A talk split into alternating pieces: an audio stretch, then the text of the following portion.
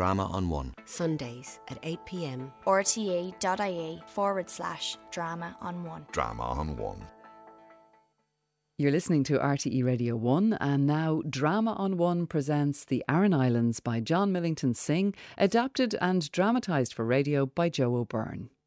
In Joe O'Byrne's elegant dramatisation of the celebrated text of Synge's account of life on the Aran Islands, Brendan Conroy and Stanley Townsend embody the many voices of island man Murteen and the man he called the Sasnach. This is The Aran Islands.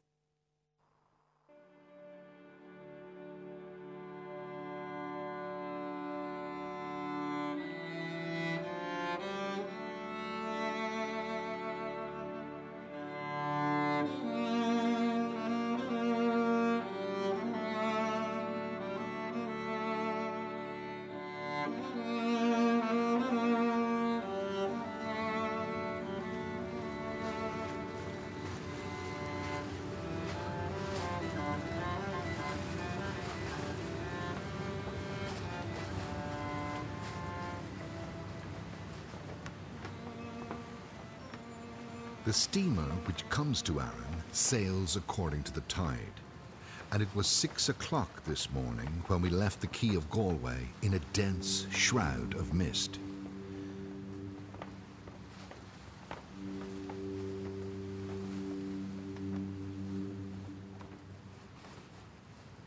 A low line of shore was visible at first on the right between the movement of the waves and fog, but when we came further it was lost sight of, and nothing could be seen but the mist curling in the rigging and a small circle of foam.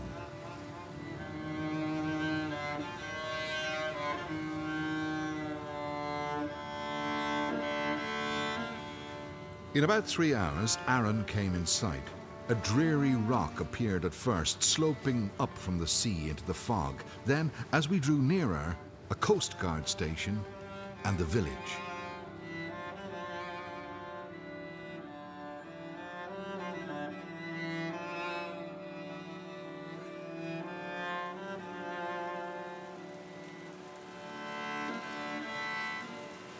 A little later, I was wandering out along the one good roadway of the island, looking over low walls on either side into small, flat fields of naked rock. I have seen nothing so desolate. Grey floods of water were sweeping everywhere upon the limestone. A little after midday, when I was coming back, one old half blind man spoke to me in Gaelic. But in general, I was surprised at the abundance and fluency of the foreign tongue.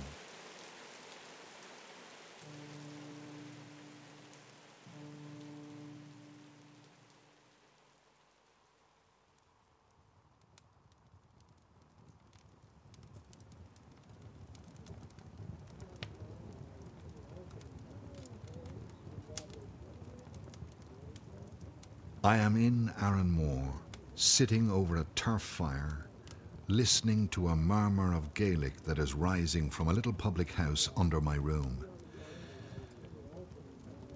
The old woman of the house had promised to get me a teacher of the language, and after a while I heard a shuffling on the stairs, and the old dark man I had spoken to in the morning groped his way into the room. Come over and sit here by the fire. A little after middle age, I fell over a cliff, and since then I have little eyesight and a tremble in my hands and head that you can see. Now, that's better. We talked for many hours. He had great confidence in his own powers and talent, and in the superiority of his stories over all other stories in the world. I have known Sir William Wilde and taught Irish to Dr. Finck and Dr. Pedersen and given stories to Mr. Curtin of America. And that gentleman brought out a volume of his Aran stories in America and made five hundred pounds by the sale of them. And what do you think he did then? He wrote a book of his own stories after making that lot of money with mine. And he brought them out. And the devil a halfpenny did he get for them. Would you believe that? As we talked, he sat huddled over the fire, shaking and blind. One of my children was taken by the fairies. One day a neighbour was passing, and she said when she saw it on the road, That's a fine child. Its mother tried to say, God bless it, but something choked the words in her throat. A while later, they found a wound on its neck. And for three nights, the house was filled with noises. I never wear a shirt at night, but I got up out of my bed, all naked as I was, when I heard the noises in the house and lighted a light. But there was nothing in it. Then a dummy came and made signs of hammering nails in a coffin. The next day, the seed potatoes were full of blood, and the child told his mother he was going to America. And that night it died. And believe me, the fairies were in it.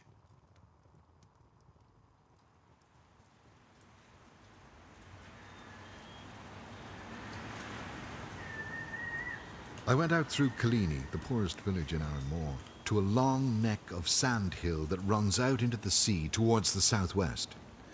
As I lay there on the grass, the clouds lifted from the Connemara Mountains, and for a moment the green, undulating foreground, backed in the distance by a mass of hills, reminded me of the country near Rome. Then the dun topsail of a hooker swept above the edge of the sand hill and revealed the presence of the sea. The intense insular clearness one sees only in Ireland and after rain was throwing out every ripple in the sea and sky and every crevice in the hills beyond the bay.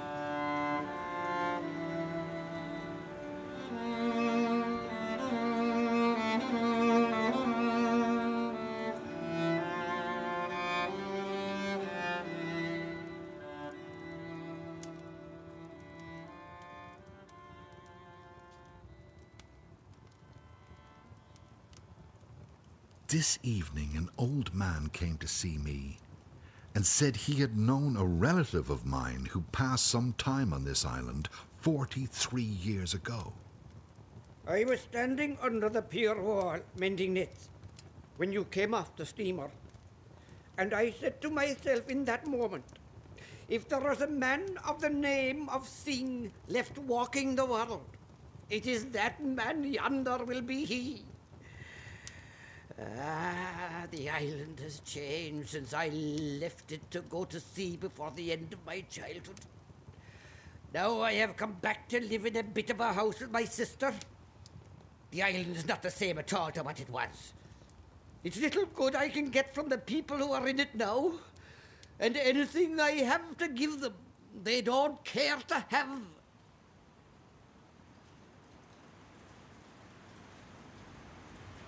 In spite of the charm of my teacher, the old blind man I met the day on my arrival, I have decided to move on to Inishmaan, where Gaelic is more generally used, and the life is perhaps the most primitive that is left in Europe. I spent all this last day with my blind guide, looking at the antiquities that abound in the west and northwest of the island. We went to the north of the island to visit one of the ancient beehive dwellings that is still in perfect preservation.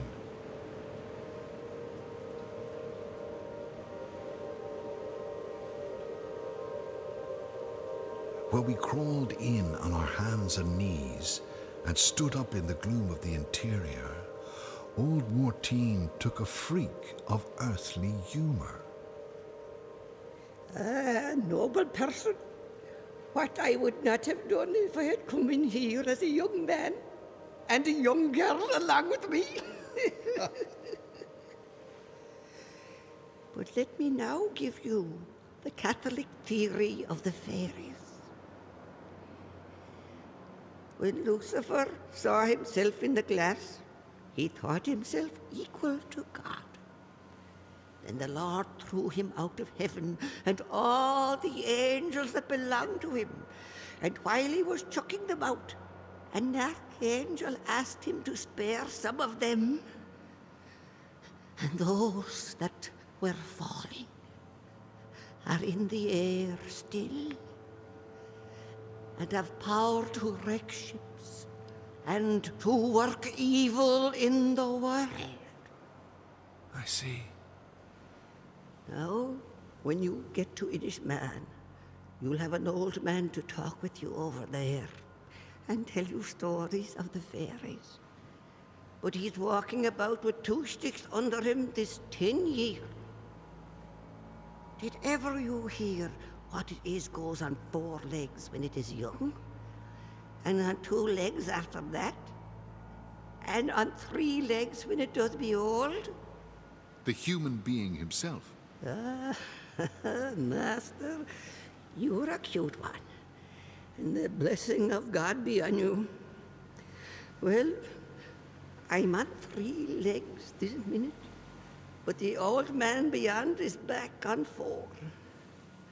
I don't know if I'm better than the way he is. He's got his sight, and I'm only an old, dark man.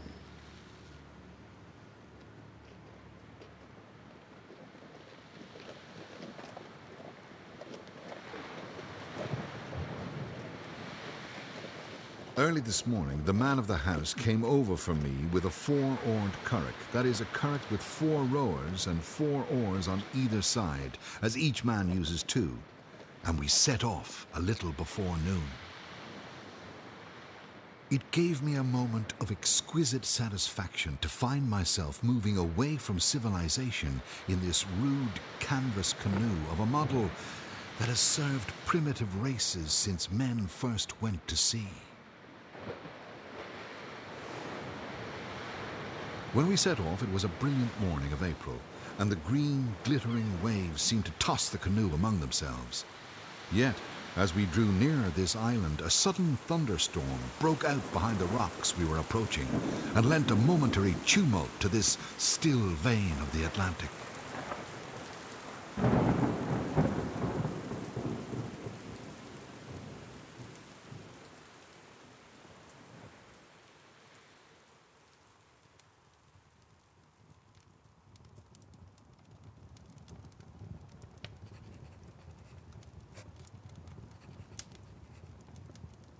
Am settled at last on Inishmaan in a small cottage with a continual drone of Gaelic coming from the kitchen that opens into my room. The kitchen itself, where I will spend most of my time, is full of beauty and distinction. The red dresses of the women who cluster round the fire on their stools give a glow of almost Eastern richness. And the walls have been toned by the turf smoke to a soft brown that blends with the grey earth colour of the floor. Many sorts of fishing tackle and the nets and oilskins of the men are hung upon the walls or among the open rafters, and right overhead, under the thatch, there is a whole cowskin from which they make pampooties. The courtesy of the old woman of the house is singularly attractive, and though I could not understand much of what she said, she has no English, I could see with how much grace she motioned each visitor to a chair or stool, according to his age, and said a few words to him till he drifted into our English conversation. For the moment, my own arrival is the chief subject of interest, and the men who come in are eager to talk to me. A few of the men have a curiously full vocabulary, Others know only the commonest words in English and are driven to ingenious devices to express their meaning. Of all the subjects we talk of, war seems their favorite, and the conflict between America and Spain is causing a great deal of excitement.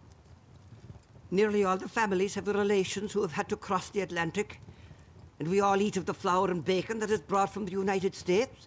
And I tell you, if anything happened to America, we'd not be able to live here any longer.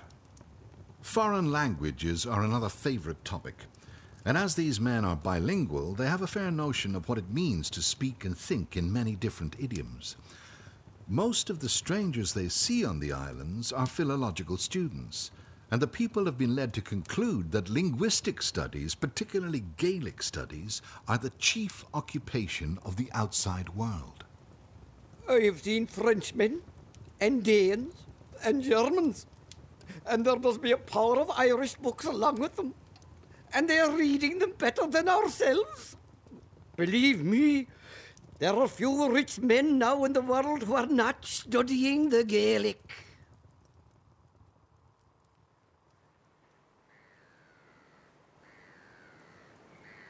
When I was going out this morning to walk around the island with Michael, the boy who was teaching me Irish, I met an old man making his way down to the cottage.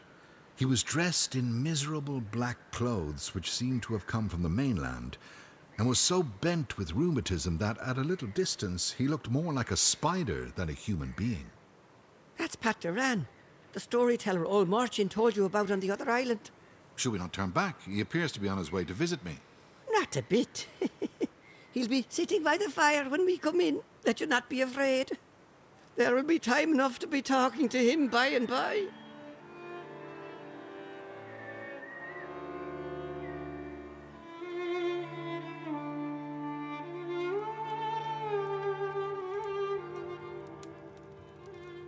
He was right. As I came down into the kitchen some hours later, old Pat was sitting in the chimney corner, blinking with the turf smoke.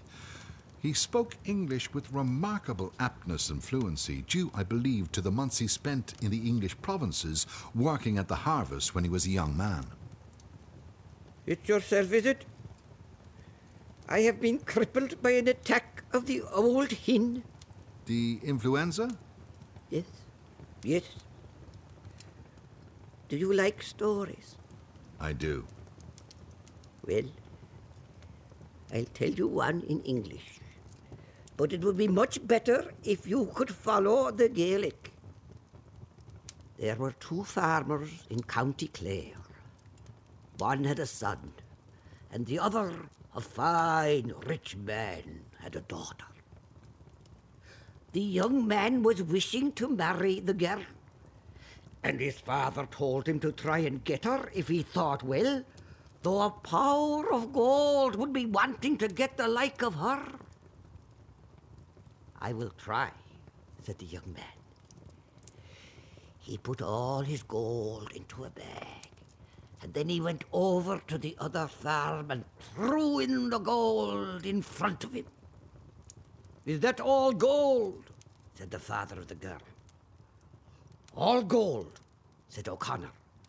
The young man's name was O'Connor. It will not weigh down my daughter, said the father. We'll see that, said O'Connor. Then they put them in the scales. The daughter in one side and the gold in the other. The girl went down against the ground. So O'Connor took his bag and went out on the road. And as he was going along, he came to where there was a little man and he standing with his back against the wall. Where are you going with the bag? said the little man. Going home, said O'Connor. Is it gold you might be wanting? said the man. It is surely, said O'Connor. Well, I'll give you what you are wanting, said the man. And we can bargain it this way. You'll pay me back in a year the gold I give you, or you'll pay me with five pounds cut of your own flesh. That bargain was made between them. The man gave a bag of gold to O'Connor, and he went back with it and was married to the young woman. And they were rich people. And he built her a grand castle on the cliffs of Clare with a window that looked out straight over the wild ocean. One day, when he went up with his wife to look out over the wild ocean, he saw a ship coming in on the rocks and no sails on her at all.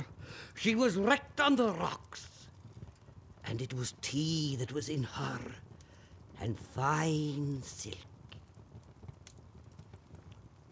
O'Connor and his wife went down to look at the wreck. And when the Lady O'Connor saw the silk, she said she wished a dress of it. They got the silk from the sailor. And when the captain came up to get the money for it, O'Connor asked him to come again and take his dinner with them. And they had a grand dinner. And they drank after it. And the captain was tipsy. And while they were still drinking, a letter came to O'Connor. And it was in the letter that a friend of his was dead and that he would have to go away on a long journey. As he was getting ready, the captain came to him. Are you fond of your wife? said the captain. I am fond of her, said O'Connor. Will you make me a bet of twenty guineas no man comes near her while you'll be away on the journey? said the captain. I will bet it, said O'Connor. And he went away.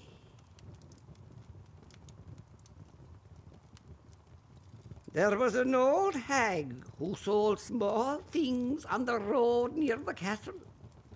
And the Lady O'Connor allowed her to sleep up in a room in a big box. The captain went down on the road to the old hag. For how much will you let me sleep one night in your box? said the captain. For no money at all would I do such a thing, said the hag. For ten guineas, said the captain. Ten guineas, said the hag. For twelve guineas, said the captain. Not for twelve guineas, said the hag. For fifteen guineas, said the captain.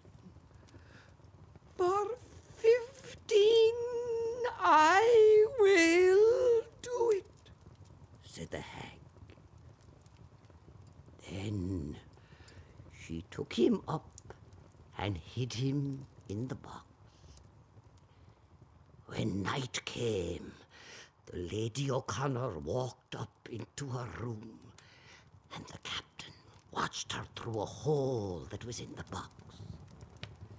He saw her take off her two rings and put them on a kind of a board that was over her head like a chimney piece, and take off her clothes, except her shift, and go up into her bed. As soon as she was asleep, the captain came out of his box, and he had some means of making a light, for he lit the candle. He went over to the bed where she was sleeping without disturbing her at all or doing any bad thing. And he took the two rings off the board and blew out the light and went down again into the box. He paused for a moment, and a deep sigh of relief rose from the men and women who had crowded in while the story was going on, till the kitchen was filled with people. As the captain was coming out of his box, the girls, who had appeared to know no English, stopped their spinning and held their breath with expectation. When O'Connor came back, the captain met him and told him that he had been a night in his wife's room and gave him the two rings. O'Connor gave him the twenty guineas of the bet. Then he went up into the castle and he took his wife up to look out of the window over the wild ocean. And while she was looking, he pushed her from behind and she fell down over the cliff and into the sea. An old woman was on the shore, and she saw her falling, And she went down then to the surf and pulled her out all wet and in great disorder.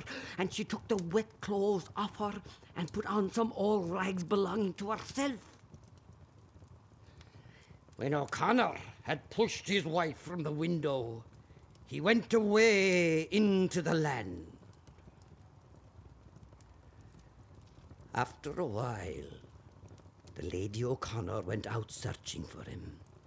And when she had gone here and there a long time in the country, she heard that he was reaping in a field with sixty men. She came to the field and she wanted to go in, but the gate man would not open the gate for her. Then the owner came by and she told him her story. He brought her in, and her husband was there, reaping, but he never gave any sign of knowing her. She showed him to the owner, and he made the man come out and go with his wife.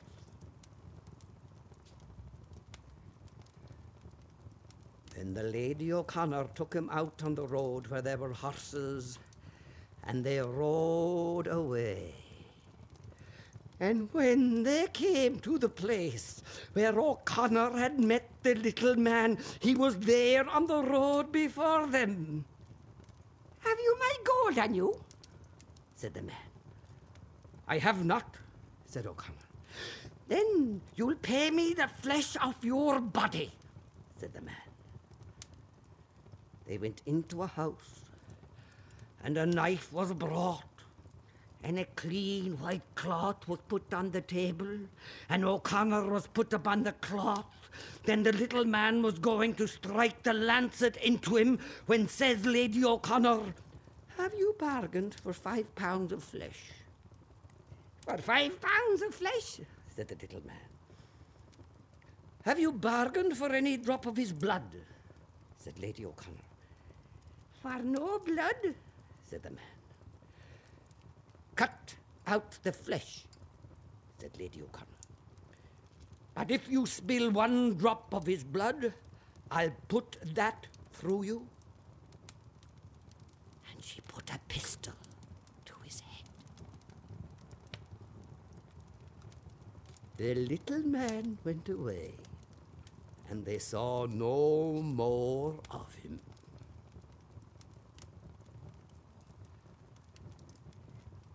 When they got home to their castle, they made a great supper, and they invited the captain and the old hag and the old woman that had pulled the Lady O'Connor out of the sea. And after they had eaten well, the Lady O'Connor began, and she said they would all tell their stories. Then she told how she had been saved from the sea, and how she had found her husband. Then the old woman told her story the way she had found the Lady O'Connor wet and in great disorder, and had brought her in and put on her some old rags of her own. The Lady O'Connor asked the captain for his story. But he said they would get no story from him. Then she took her pistol out of her pocket and she put it on the edge of the table. And she said that anyone that would not tell his story would get a bullet into him. Then the captain told the way he had got into the box and come over to her bed without touching her at all and had taken away the rings.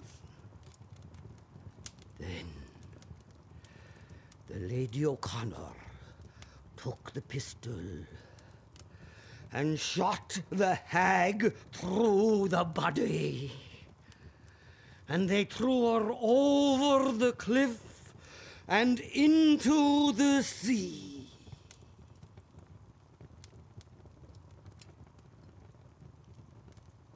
That is my story.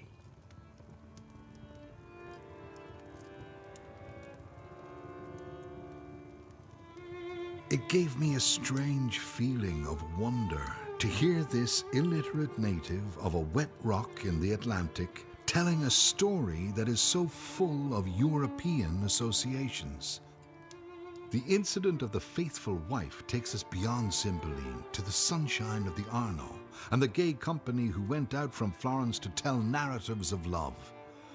The other portion, dealing with the pound of flesh, has a still wider distribution, reaching to Persia and Egypt.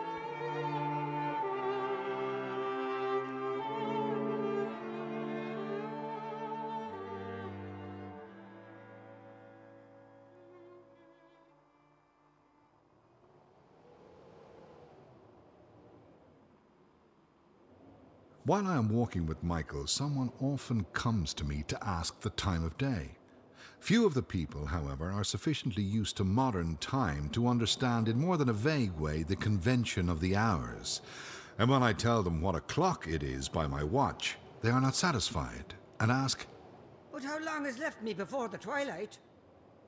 The general knowledge of time on the island depends, curiously enough, on the direction of the wind. Nearly all the cottages are built like this one with two doors opposite each other, the more sheltered of which lies open all day to give light to the interior. If the wind is northerly, the south door is opened, and the shadow of the doorpost moving across the kitchen floor indicates the hour.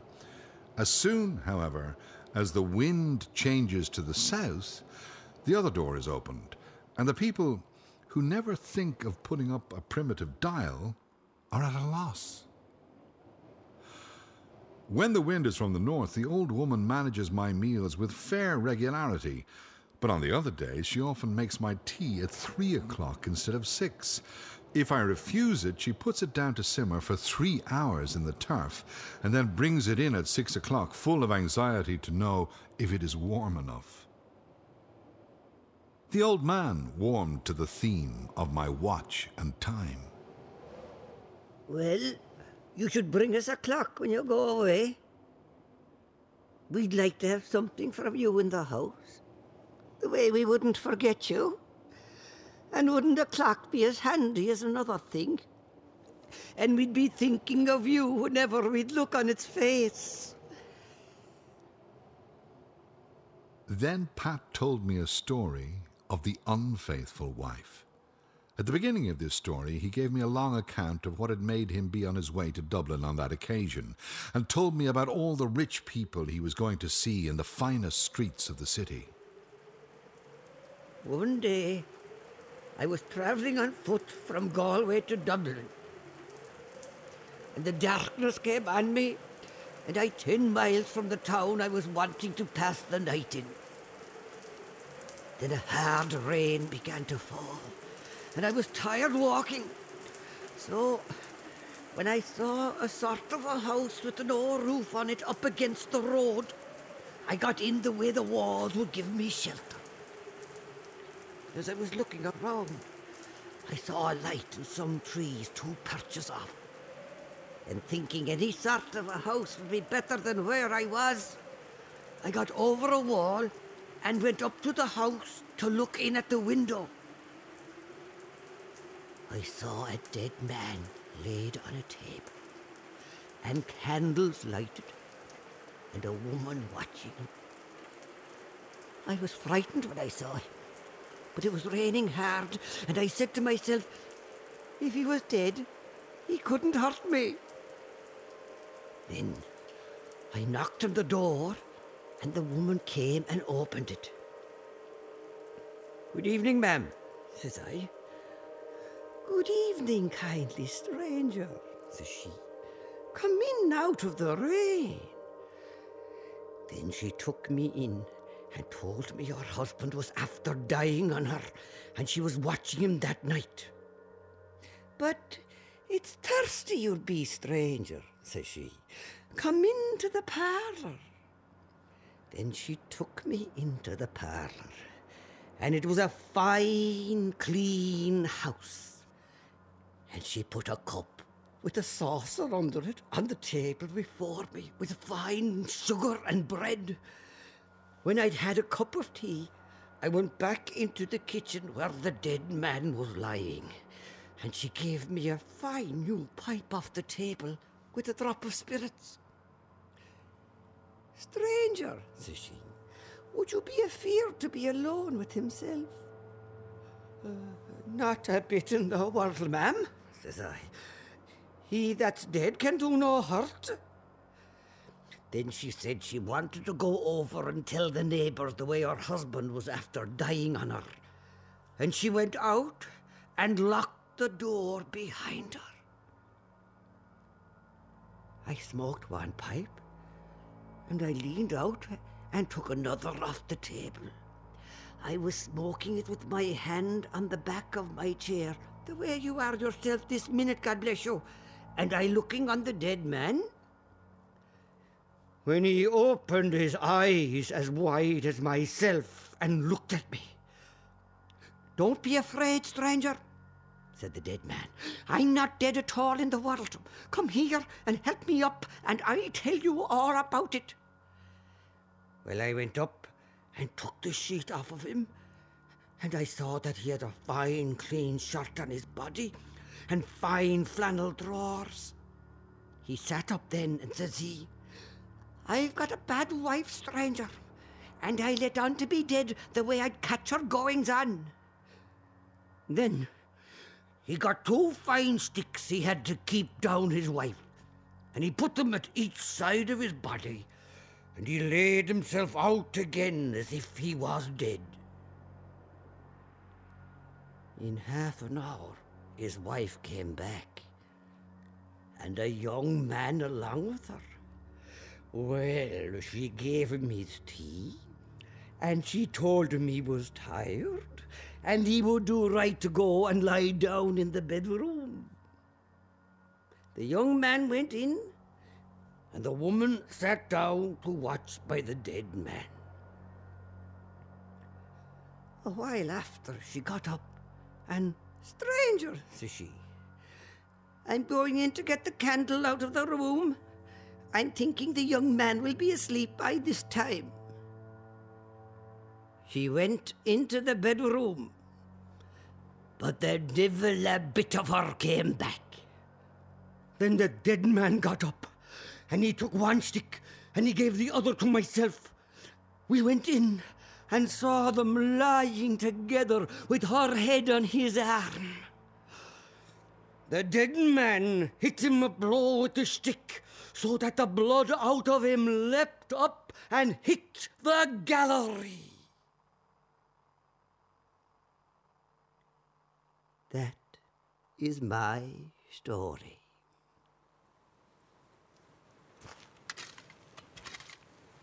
The other day, the men of this house made a new field. The old man and his eldest son dug out the clay, and Michael packed it in panniers for transport to a flat rock in a sheltered corner of their holding, where it was mixed with sand and seaweed and spread out in a layer upon the stone. Most of the potato growing of the island is carried out in fields of this sort, for which the people pay a considerable rent. And if the season is at all dry, their hope of a fair crop is nearly always disappointed. It is now nine days since rain has fallen, and the people are filled with anxiety, although the sun has not yet been hot enough to do harm. The people have taken advantage of this dry moment to begin the burning of the kelp, and all the islands are lying in a volume of grey smoke. The work needed to form a ton of kelp is considerable. The seaweed is collected from the rocks after the storms of autumn and winter, dried on fine days, and then made up into a rick, where it is left till the beginning of June. It is then burnt in low kilns on the shore, an affair that takes from 12 to 24 hours of continuous hard work. The low flame edged kiln, sending out dense clouds of creamy smoke, with a band of red and grey clothed workers moving in the haze, and usually some petticoated boys and women who come down with drink, forms a scene with as much variety and colour as any picture from the East. The men feel, in a certain sense, the distinction of their island and show me their work with pride. One of them said to me yesterday, I'm thinking you never saw the like of this work before this day. That is true, I never did. Ain't that, then? Isn't it a great wonder that you've seen France and Germany and the Holy Father, and never seen a man making kelp till you come to Inishmaan.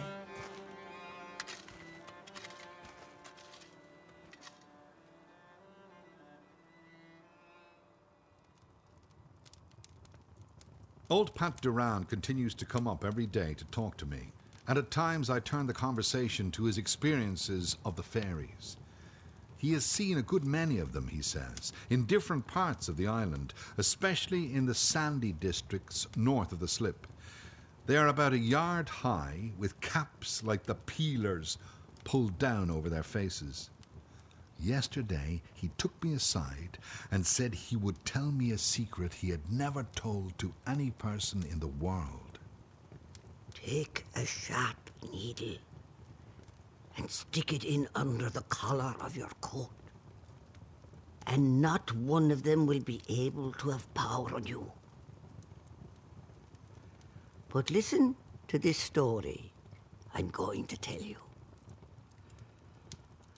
A poor widow had three sons and a daughter. One day, when her sons were out looking for sticks in the wood, they saw a fine speckled bird flying in the trees.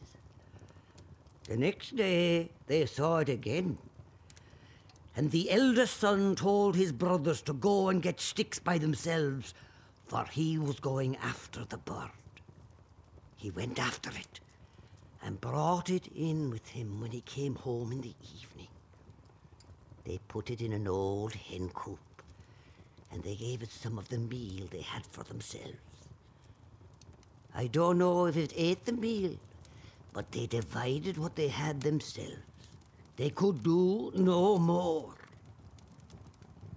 That night, it laid a fine spotted egg in the basket.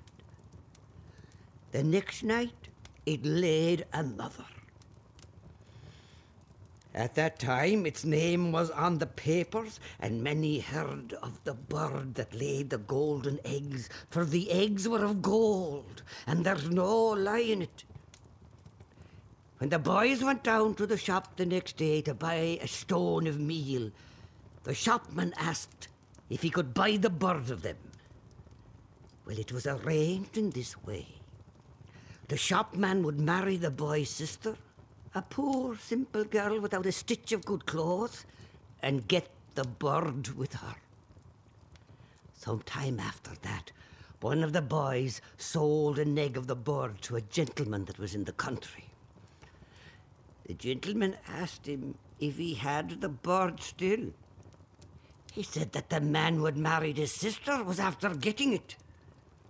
Well, said the gentleman, the man who eats the heart of that bird will find a purse of gold beneath him every morning, and the man who eats its liver will be king of Ireland.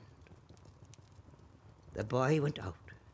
He was a simple poor fella, and told the shopman.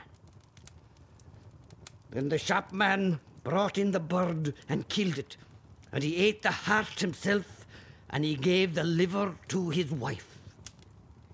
When the boy saw that, there was great anger on him, and he went back and told the gentleman.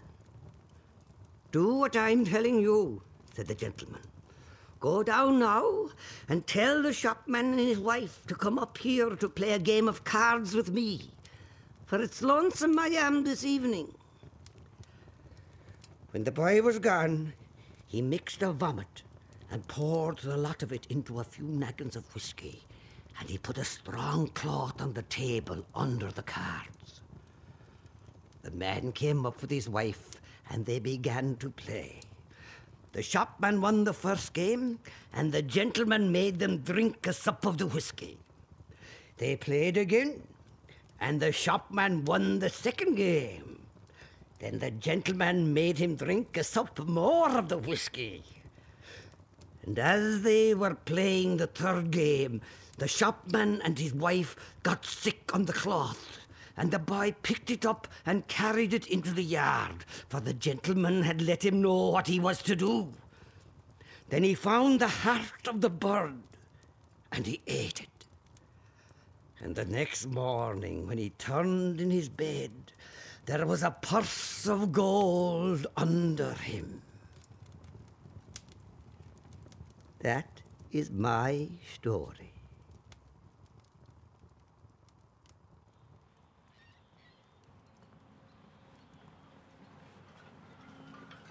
When the steamer is expected, I rarely fail to visit the boat slip, as the men usually collect when she is in the offing and lie arguing among their currachs, till she has made her visit to the South Island and is seen coming towards us.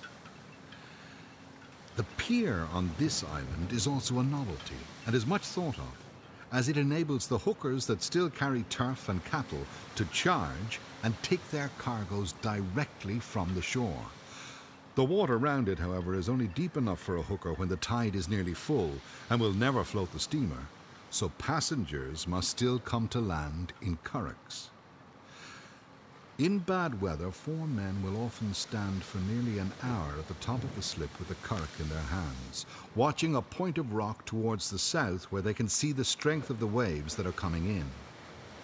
The instant a break is seen, they swoop down to the surf, launch their currach, pull out to sea with incredible speed. Coming to land is attended with the same difficulty, and if their moment is badly chosen, they are likely to be washed sideways and swamped among the rocks. This continual danger, which can only be escaped by extraordinary personal dexterity, has had considerable influence on the local character as the waves have made it impossible for clumsy, foolhardy, or timid men to live on these islands. While the currachs are out, I am left with a few women and very old men who cannot row. One of these old men, whom I often talk with, is fond of telling me anecdotes, not folk tales, of things that have happened here in his lifetime. There was a Connacht man who killed his father with the blow of a spade when he was in passion and then fled to this island and threw himself on the mercy of some of the people he is related to. They hid him in a hole, kept him safe for weeks, though the police came and searched for him. And he could hear their boots grinding on the stones over his head. And a reward was offered, but no man took it. And after much trouble, the man was safely shipped to America. This impulse to protect the criminal is universal in the West. It seems partly due to the association between justice and the hated English jurisdiction, but more directly to the primitive feeling of these people, who are never criminals, yet always capable of crime. A man will not do wrong unless he is under the influence of a passion like a storm on the sea. If a man has killed his father and is already sick and broken with remorse, is there any reason why he should be dragged away by the law and killed? Such a man will be quiet all the rest of his life. But would that man not need to be punished as an example to the rest of the islanders? Would anyone kill his father if he was able to help it?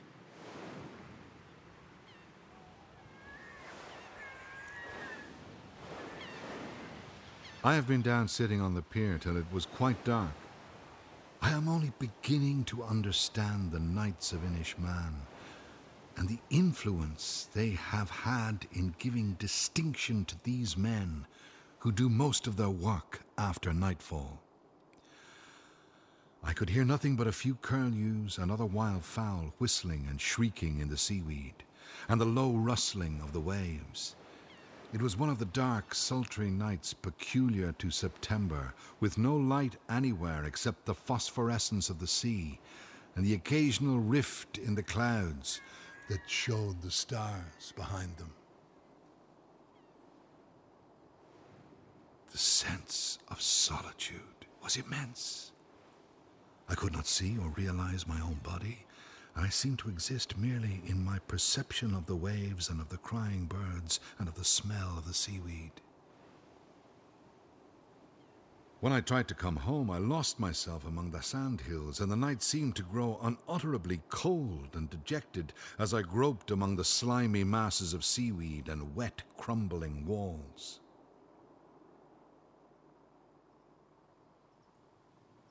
I am back on Inishmore, and old Mourteen is keeping me company again, and I am now able to understand the greater part of his Irish. He took me out today to show me the remains of some Cloghauns, or beehive dwellings, that are left near the central ridge of the island. After I had looked at them, we lay down in the corner of a little field, filled with the autumn sunshine and the odour of withering flowers, while he told me a long folk tale which took more than an hour to narrate. He is so blind that I can gaze at him without discourtesy, and after a while the expression of his face made me forget to listen. The glow of childish transport that came over him when he reached the nonsense ending so common in these tales recalled me to myself. They found the path, and I found the puddle. They were drowned, and I was found. If it's all one to me tonight, it wasn't all one to them the next night. Yet if it wasn't itself, not a thing did they lose but an old back tooth.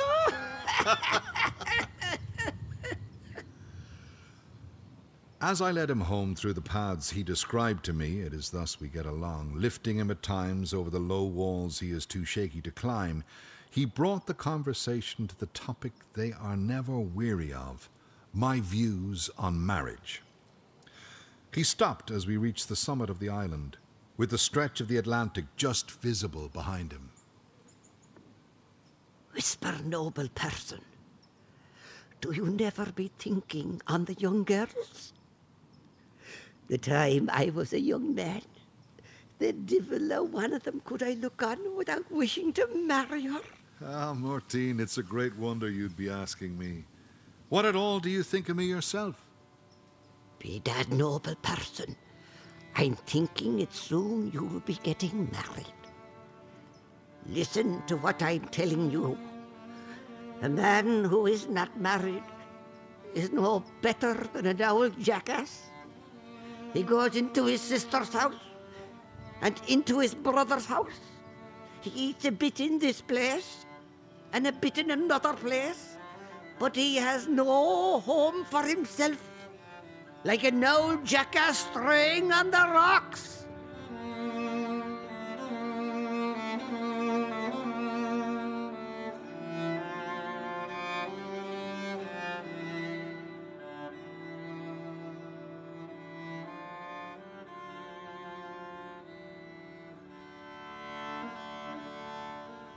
I am leaving in two days and have returned to Inishmaan, and old Pat Dirane has bidden me goodbye. He met me in the village this morning and took me into his little tent, a miserable hovel where he spends the night. I sat for a long time on his threshold while he leaned on a stool behind me near his bed and told me the last story I shall have from him, a rude anecdote not worth recording. Then he told me with careful emphasis how he had wandered when he was a young man and lived in a fine college teaching Irish to the young priests. They say on the island that he can tell as many lies as four men. Perhaps the stories he has learned have strengthened his imagination.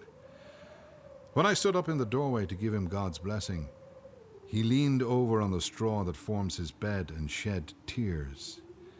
Then he turned to me again, lifting up one trembling hand with the mitten worn to a hole on the palm from the rubbing of his crutch and spoke with tears trickling on his face. I'll not see you again.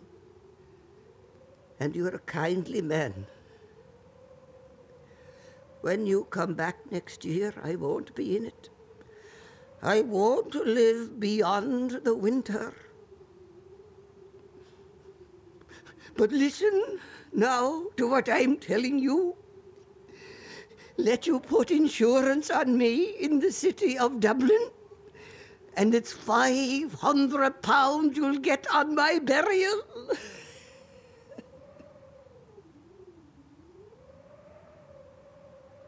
and when I came back the next year, he had indeed passed away.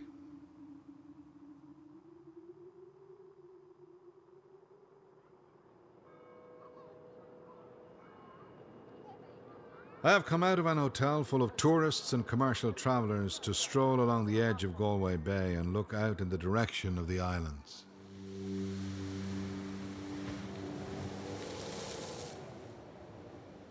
There was once a widow living among the woods, and her only son living along with her.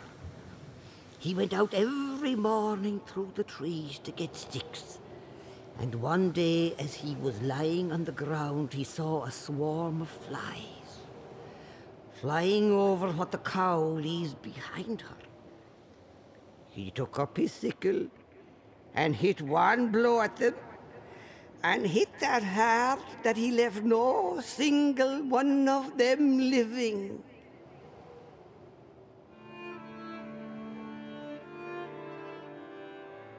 The sort of yearning I feel towards those lonely rocks is indescribably acute. This town, that is usually so full of wild human interest, seems in my present mood a tawdry medley of all that is crudest in modern life. Yet the islands are fading already, and I can hardly realize that the smell of the seaweed and the drone of the Atlantic are still moving round them. And that is my story.